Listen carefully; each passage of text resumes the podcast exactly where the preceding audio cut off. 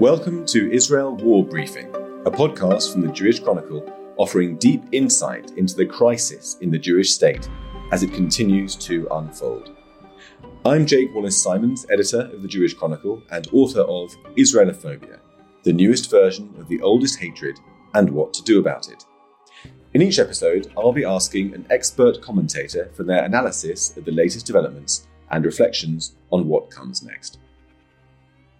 This episode of Let's Talk, the Israel War Briefing podcast, is produced in association with Shabbat for Israel, a national expression of solidarity with the people of Israel, called by Chief Rabbi Sir Ephraim Mirvis and taking place on the 8th and 9th of March. Inspiring guest speakers, many traveling from Israel, will be joining communities around the country who will be staging special events and initiatives to mark the event contact your local synagogue to find out what's happening in your area. Today, I'm honored to be joined by Michael Levy from Israel, whose younger brother Or is currently being held hostage by Hamas in Gaza.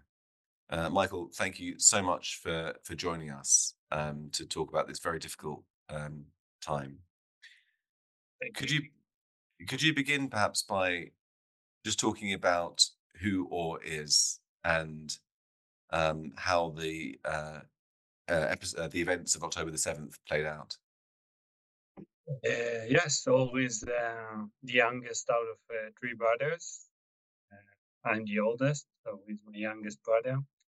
And he's one one of the, the, the people that you can call annoying geniuses. Okay. He knows everything and uh, he taught himself everything. And you know, for people, uh, is just a name or another uh, picture, but for me, is my little brother. And he's 32, right? He's 33. 33. And what's his job in? Uh, he's, he's a software engineer, a okay. very successful one. Okay and yeah, he was married to Einav, and they have a two-year-old uh, son named Almog, and they were one of those couples that um, you can call now uh, the new Israeli dream. They both uh, were, were, very successful in their uh, jobs, and high-tech companies, Or was part of an exit of one of the companies and, with a bright future ahead of them. And where do they live? Uh, they lived in Givatayim, uh, very close to Tel Aviv. Okay.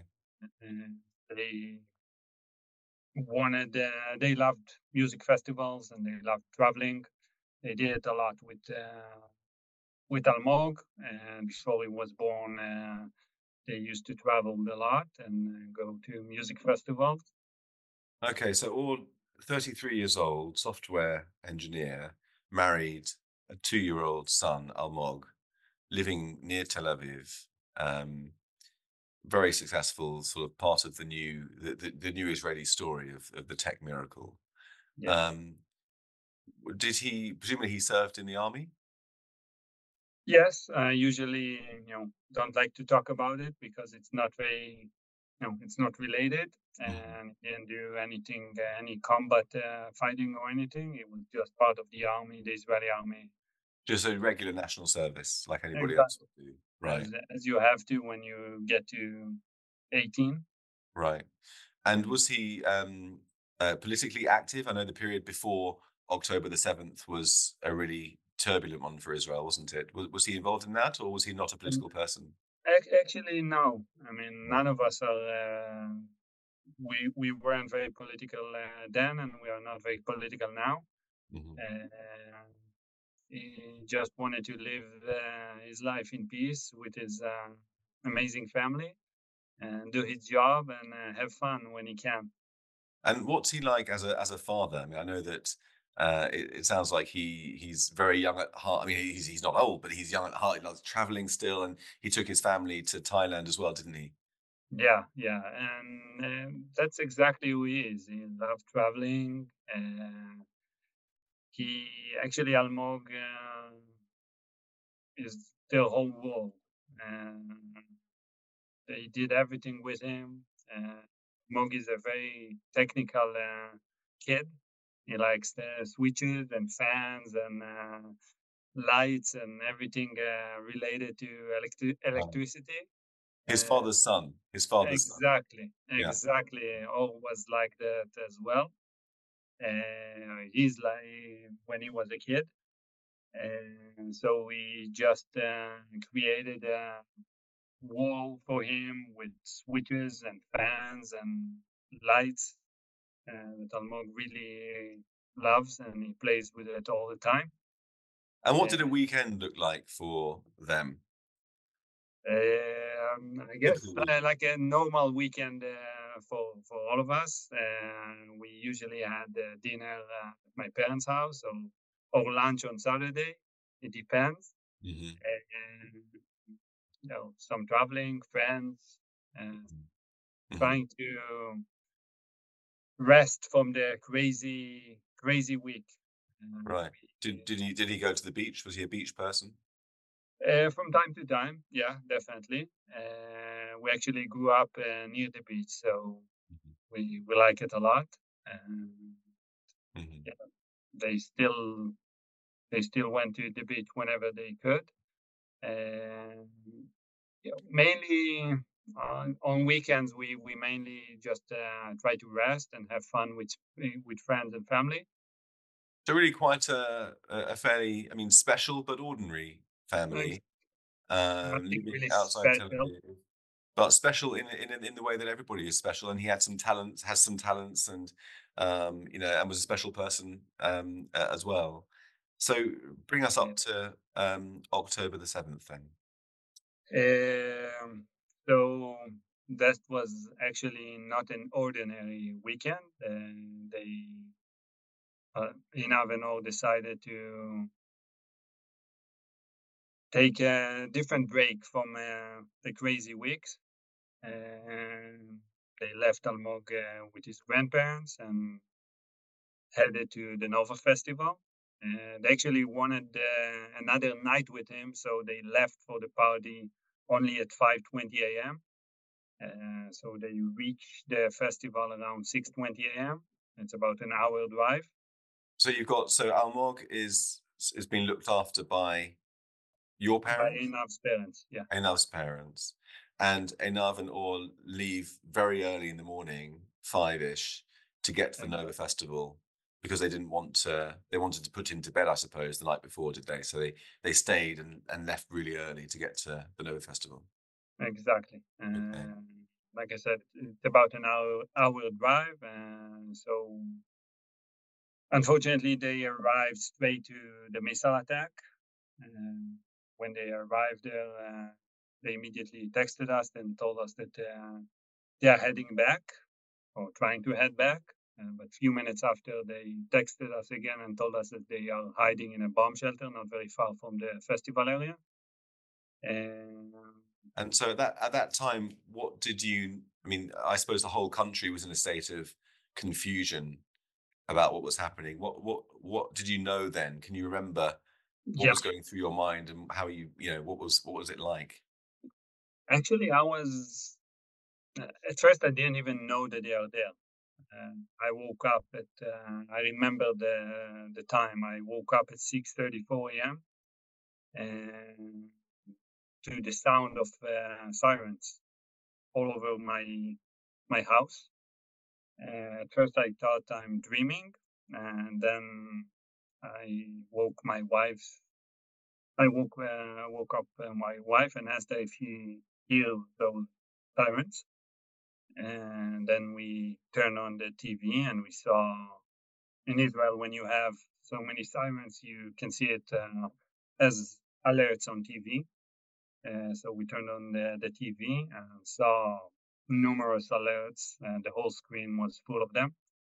I immediately called my mother because I saw that uh, they had sirens there as well. Uh, so I want to know how how are they doing. Uh, she And told that's me that you, Sorry. Sorry. Go on. Uh, no.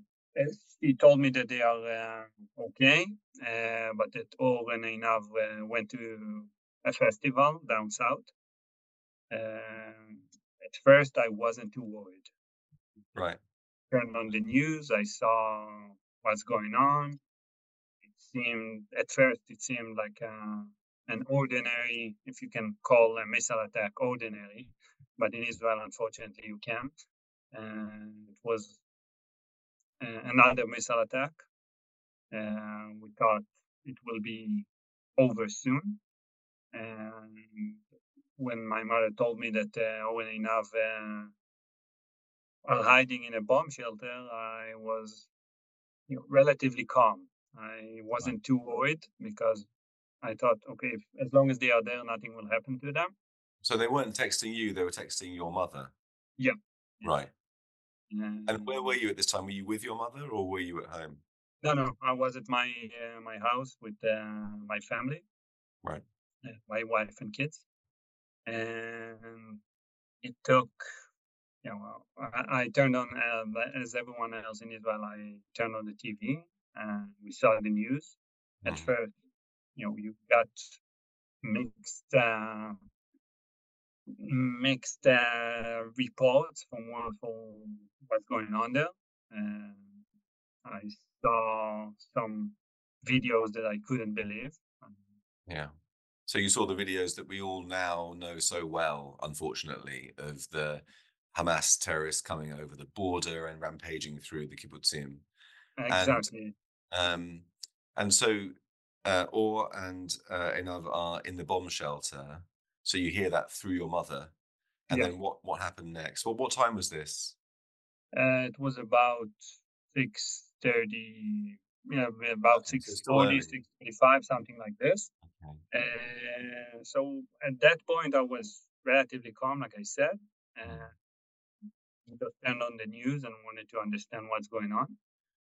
And then I think it took an hour or so uh, when I started hearing more and more reports about what's going on. And then I tried to call Or myself. Uh, it was about an hour later, about 7.40, 7.45. And I couldn't uh, reach him. I couldn't reach him Einav as well. And I spoke to my mother again. She told me that they, that he called her uh, from inside the bomb shelter. Mm, was terrified. Apparently, they heard the rumors or something because I'm because he was terrified. And when my mother asked him, "Oh, what's going on? Is everything okay?" Uh, his response was uh, repeatedly, "Mom, you don't want to know what's going on here." And that was the last thing we heard from them. And again, at, at that point, I wasn't too worried because I thought it will be over soon, and I couldn't believe there are terrorists inside Israel. Definitely not what happened. And So then my mother, sorry, go ahead. and then my mother called me around eight thirty, and crying. He was worried. He was terrified, and I was actually a bit angry because I told her, "Mom, everything is okay. Uh, you know, don't think about bad things. Uh, they will call us soon. Uh, they're just hiding, and everything will be fine." And so I didn't didn't understand how big it was at that point. I suppose, me go ahead. Sorry. it, it took me about two hours to to understand. So only around 10 a.m. I I really understood that something bad happened. Right.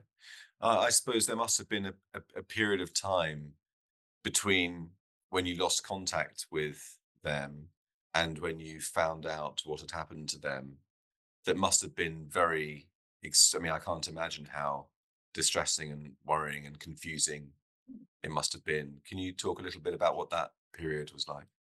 Yeah, that's actually it took us eight days to understand what happened to Or. Uh, for me, I think it was the hardest eight days of my life. And I actually don't really remember the first two days, besides the fact that I, when I actually understood that something bad happened, I started obsessively calling hospitals to understand if they are there. And actually called so many times that uh, the operators knew my voice and immediately told me uh, yeah, your brother and his wife are still not here. Uh, try again in 30 minutes or an hour. And obviously, I tried again after 10 minutes. And there were a lot of rumors of about what's going on. Uh, there were lists of survivors from uh, the Nova Festival. I started uh, talking to friends uh, of them, to the producers of the of the festival and basically anyone who might know something. And, and only after, uh, only on Sunday, uh, I managed to see a video of them inside the bomb shelter that one of the survivors uh, just uploaded uh, a story wow. on Facebook. So, did you know that that was coming? Did they contact you and tell you that that, that, they had this video? No, no. Uh, I just got it from one of my friends who saw it. Um, they we knew that they were somewhere in one of the bomb shelters. There are bomb shelters all over uh, the place there. Uh, so you just so the first so the first sign of them came randomly, like coincidentally, by one of your friends spotting it on Facebook. And and and what did that video show? Uh, so it didn't show much. I mean, you can you the, the most of the video was actually all of the video was uh, taken prior to the terrorist arrival. You can see uh, the missile attack. You can see people uh, inside the bomb shelter. Some of them are still smiling. They obviously didn't understand uh, what's going on. And I also had a picture that Or took. And you couldn't see them because they were at the back of the bomb shelter and they he, he took the picture uh, towards the exit. So we only saw other people that were inside. And this is how we knew that he was with certain people and not with others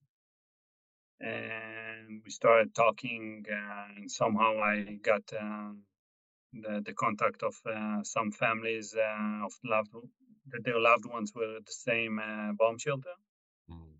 and we were all in the same situation. We didn't know much.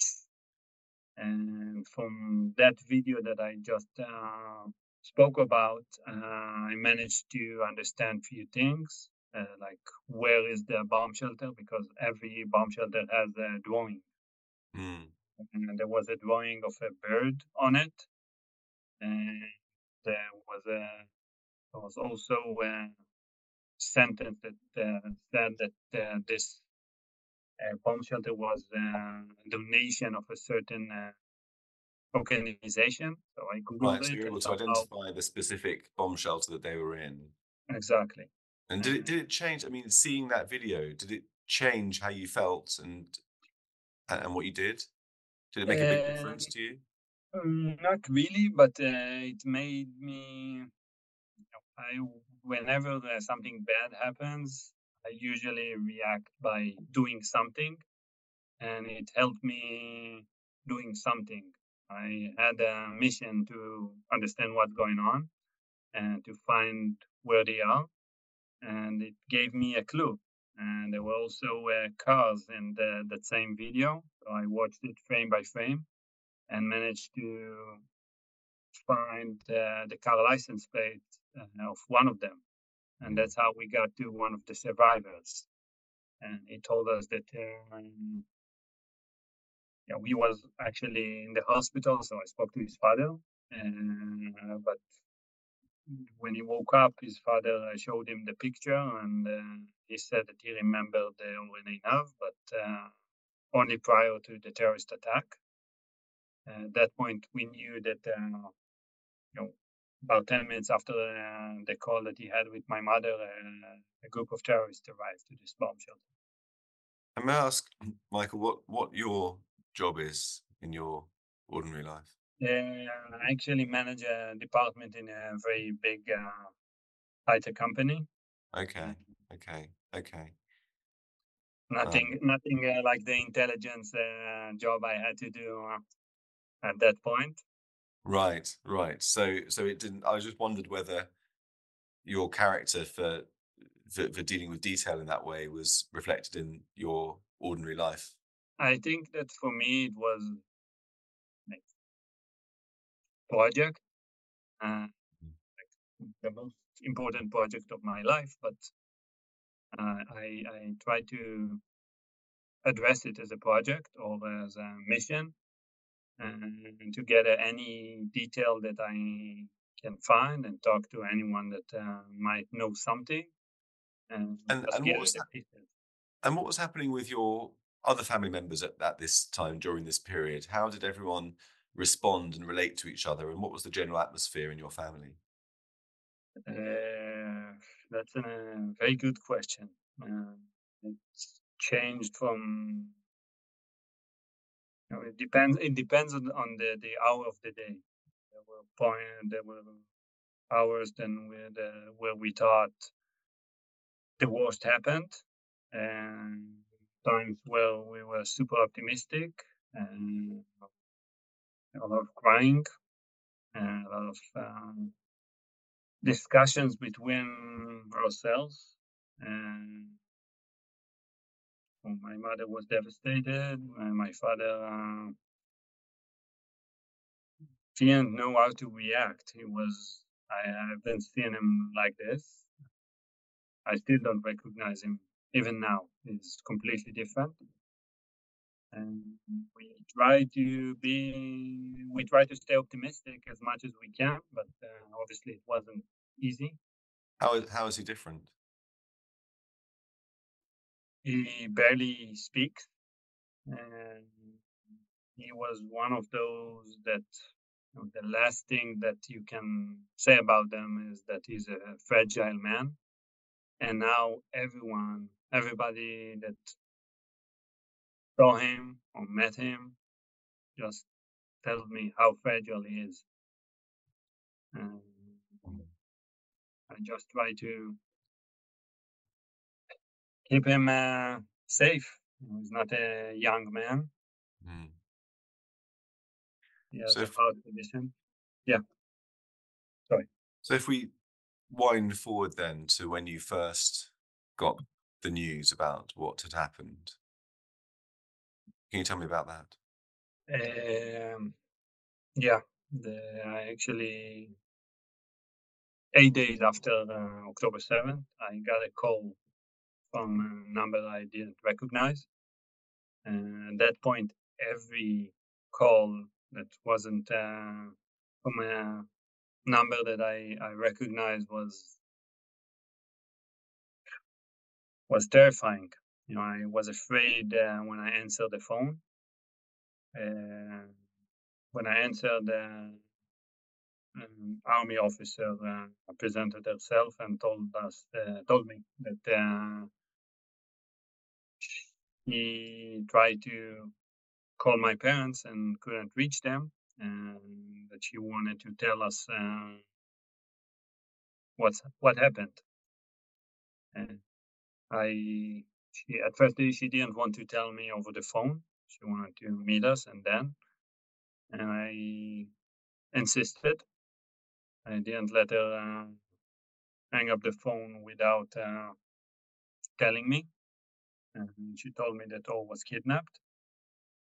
And that was actually a few days after that we heard that uh, they found Einav's body. Uh, three days after the funeral. So when she told me, I asked her to wait because I wanted to be the one who tells my parents. And I asked her to find a paramedic and a doctor and come to my parents' house with them because I was worried about uh, their reaction. Uh, honestly, I'm almost ashamed to admit that uh, I was relieved that he was only kidnapped and that he wasn't uh, he wasn't killed in this horrible attack. Uh, you know, who would have thought that uh, I will feel uh, relieved that my brother is held by monsters, but that was the feeling. And how did your, if I, if, if I can ask, how did your parents react when they received the news? Uh, to my surprise, they actually reacted the same. Mm, we we didn't talk about it before. Mm, only when I told them, I saw, I immediately saw that uh, they felt the same. They were relieved that uh, this was the news and not the wars. Um, but then, you know, after a day or two, we started thinking about what it means, and then it kind mm. of sank. So, if you can just, I suppose, since in the months since then, you must have got some more information and pieced together what happened. Can you tell me, to the best of your knowledge, um, the narrative of, of, of what happened? We left them in the bomb shelter. Uh, yeah. What do you know of what happened after that? Uh, so unfortunately, I managed to find videos of uh, the terrorists coming to the bomb shelter and throwing grenades into it. And I also saw some some of the people that were kidnapped from inside that were kidnapped uh, together with Or. And it was about 10 minutes after the last call that we had with Or. And unfortunately, I couldn't see Or in any of those videos. I just saw the terrorists throwing grenades and spraying it with bullets and I saw them kidnapping three out of the four uh, people that were inside. Uh, all was actually, we knew what happened to 28 out of 29 of the people and that were inside. Or was the only one that I couldn't tell for sure what happened, and only only when the army told us we knew that uh, he was kidnapped. Um, but that's pretty much it. I know now that uh, he was thrown in the back of uh, the pickup truck uh, together with the others after the the video that was uh, that I saw. Uh, but that's it. And is is your understanding that Einav lost her life in the grenade blast when they were throwing them in? Yeah. Uh, yeah, yeah. No one really, no one could really tell us exactly what happened to her but uh, it's probably because of the grenades or the the shooting inside the bomb shelter. Yeah. So before we talk about Or and what's happening now and how you're campaigning for him, um, could you just spend a, a, little while talking about Einav and uh, you know who, who she was and how her family is and a bit about that experience, that side of the story as well. Uh, yeah, it's it's still hard for me to to talk about it because mm. I, we didn't really stop to grieve about it enough. Mm-hmm. She she was our soulmate actually. Uh, they they were very good friends for years. Um, took them seven or eight years to understand that they actually they were actually meant for each other. Uh, we saw it first. Actually, my mother saw it first and told her that um, she actually asked him, "Oh, why don't you date Einav?" Where did they meet? That, uh, sorry. Where did they meet? Uh, they were part of the, the, same group of friends after high school, and when my mother asked him about it, he told her that uh, he couldn't because she's like his sister. And then it took a few more months, and then he just came to us and told us that uh, they are together. And yeah, like uh, very much like oh, She was very happy, always surrounded by friends, uh, loved traveling, loved music, uh, loved dancing. She was a dancer uh, for years. And yeah, that's, you know, still can't really talk about it uh, in past. Yeah, and and she, of course, was the mother to Almog, who is two now. Yeah. Um, did she combine motherhood with with work? Was she one of those Israeli mothers who brings the kid to work and and has him there? Exactly. I mean, they were both uh, high tech company in in high tech uh, people. And she was a graphic designer, a very successful one. And she worked uh, many hours, uh, but still, they they they somehow managed to combine uh, very demanding jobs with amazing parenting. And he was their whole life. And they still managed to have fun from time to time uh, together with him. Uh, so alone.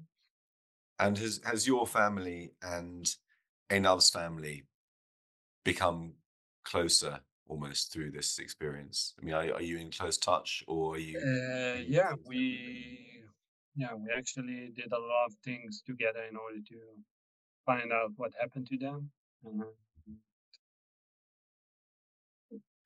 Uh, and, and and usually those situations uh, get you closer to to a person and that what that's what happened and now we have to raise Almog together, uh, the families. So we are uh, tied to each other. Okay, so um, let's we'll talk about Almog in a bit, but first I just wanted to ask you um, about the the period since. So from when you discovered what happened to Or until now, um, what do you know about him and what have you been doing and what can we do? Um, so what I know is pretty much what I knew after the first, uh, you know, after the A day. And uh, we know that he's still alive and that he wasn't injured, but that's that's pretty much it. As for what happened since. Um, I always say that uh, there is the old Michael of before October 7th and the new Michael of after October 7th. And sometimes I look at myself in the mirror and I don't really recognize who I'm who I'm looking at. And I basically left everything behind. And that's what I do 24 7. I went to I don't know mm-hmm. how many delegations and I think it will be my eighth delegation in two and a half months. And I met politicians, I met the Pope, I met presidents, a prime minister, anyone who is willing to hear the story. I actually hated talking about myself, about my family, about personal things. Definitely not on media. I hate to speak in public, and I do it whenever I can now, just to just to get him back. Uh, I actually promised my parents uh, after two days. Actually, somehow was got the courage to promise something that uh, I don't know how how I can, uh, how and when can I do it? Uh, I promised them that I'll bring her back. And now I have to do everything in my power to bring him back. And so you've been trying to create awareness and pressure, I suppose, political pressure um, that you hope will, will will will eventually lead to some kind of deal or rescue, something exactly. of that sort. Exactly. Uh, my mission is to raise the awareness and to create more and more pressure on everyone, uh, on the Israeli government, on foreign governments, on Qatar, on Egypt, and basically anyone who might be able to help in any way. For me, I, I want to stress that you asked earlier if Or was a political uh, activist. Uh, and I answered that the answer was no, but even if he was, it, it doesn't really matter because mm-hmm. I I want people to understand that this is not about politics. It's not about Israel versus Palestinians. It's not about what's what should be done in Gaza after the war. It's about human beings with real lives and hopes and dreams and families. And like I said at the beginning, uh, they see another number or another name, but I see my little brother, and all the hostages are someone's uh, family. Sure. I, I, was I was asking about his politics only to build up a, an idea of who he was. That was my only. Reason. No, no, I know, I know, but but it's it's important that people will understand that mm. this is not related to politics in any way. It's very yeah. easy to connect it to, to politics. Well, actually, on the, on that note, um, the next thing I was going to ask you about was the reaction of the world to the hostages, to Israel, to the war in Gaza. You must have experienced this firsthand. You know, one of the first things that that that that people were so shocked by in Britain was people tearing down hostage posters. Um, have you encountered that kind of reaction yourself? I actually witnessed it with my own eyes uh, when I was in New York, uh, two meters from me. I saw a woman just tearing posters of kids from the wall. Honestly, I felt sorry for her. I wasn't even angry. Uh, whenever I manage to speak to people that uh, protest against Israel or against uh, the hostages, uh, sometimes I, I try to get into a conversation with them to understand their mindset and how can people be so cool or so ignorant. Did you speak to this woman when you saw her taking the posters down? I, I try, but she ran away. Okay. Uh, but I managed to to meet few of those, uh, and whenever you ask them something real, they don't really know what to answer. They For don't really understand what's happening in Israel or what's right. happening in Gaza or what are they fighting for. And they just know that someone told them that uh, they should hate someone. And that's it. Mm. I mean, if whenever you see someone taking posters uh, of a two-year-old kid, it cannot be logical, and you cannot speak to to understand that kind of behavior. A two-year-old child, even if he's from the wrong side, didn't do anything wrong to anyone. And and you you haven't been called up to serve in Gaza or on the no. in, in, the north yourself. No, um, gently for me, no. Uh, you know, I have another mission. Right, right, right. Okay, and but in terms of the, you know, it feels to me from the outside, well, to some extent from the outside. I mean, you know, in in in the early part of the conflict, people would often ask us you know, Jewish people in Britain and elsewhere, do you have any family in Israel? And people began to answer, yeah, we have nine nine million. Uh, so we're sort of on the inside and on the outside at the same time. But it seemed to me, certainly on the outside of Israel, that in in your country, people are there's an extraordinary energy of people pulling together and supporting each other. Have you found that, and has that helped? Uh, so I actually that's one of the positive things that happened uh, as a result of the, this horrible situation. And you can, you, I met so many good people who left everything behind and just want to help. I meet on a daily basis people who just ask me, "What do you need? How can we help?" People that I don't know. Can you think of any any specific examples of of people that have st- stand out in your mind? I, I, I, you, the, I'm sitting here in the, the middle of the, the family hostage forum, which is built on volunteers. It's a building with six floors, full with people who left everything behind and worked day and night just to help us. And you have here food, and you have here psychologists, and you have media teams and social teams. It's an amazing organization that was built on volunteers. And if I need something, I just pick up the phone, and they usually fight who will help me. That's how amazing it is. And how are all the volunteers living? Because they're not working. How are they? How is everybody? It feels like everyone's dropped everything.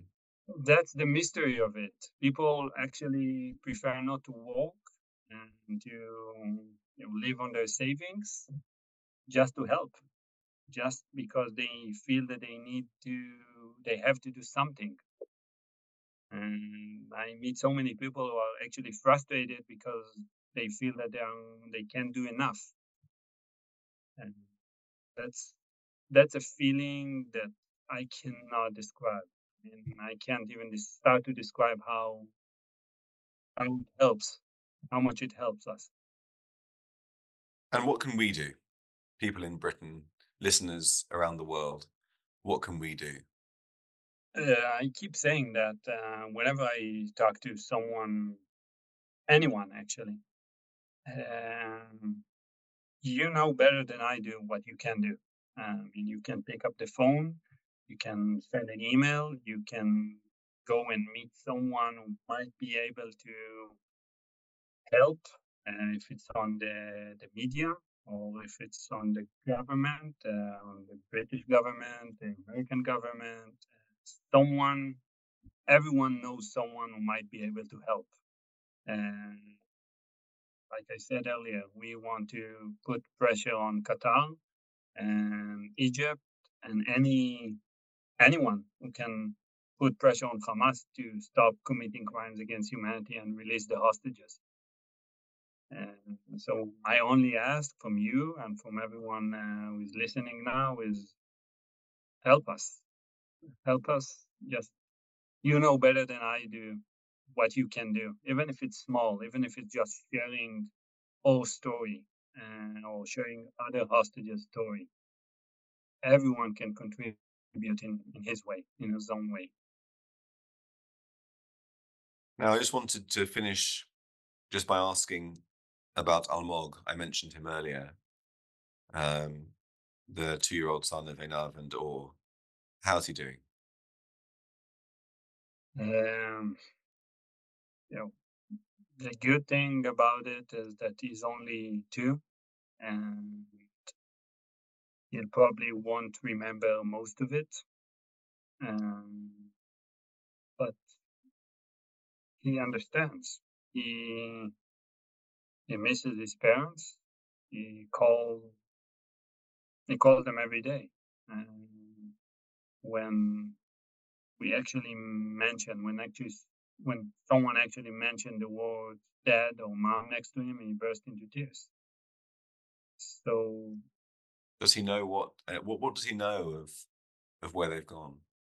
Uh, obviously, we couldn't tell him everything, um, but we, after talking to professionals, uh, we had to tell him that uh, his mother went away and that she's not going to come back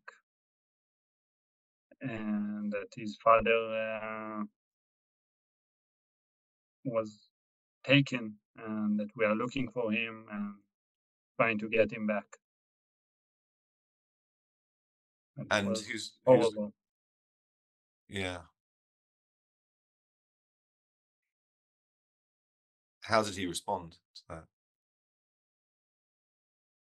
Um, he at first he didn't like he acted as a two-year-old um, boy, and then he started asking questions and called them a lot, a lot more. He's not himself. You can see that he he's not sleeping well. He's not eating well. He's he's different,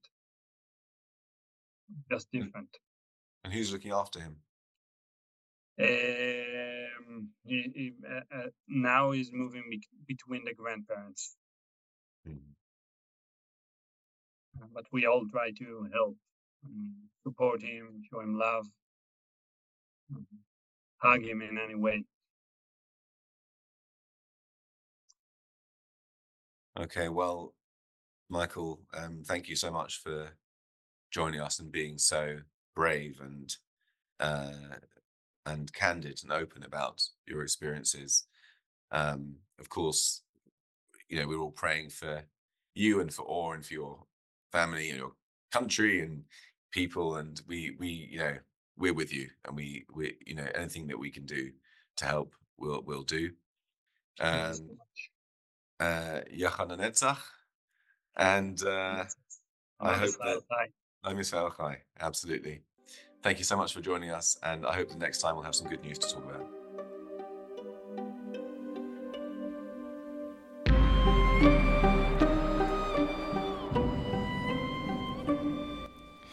You've been listening to the Israel War Briefing from the Jewish Chronicle with me, Jake Wallis Simons.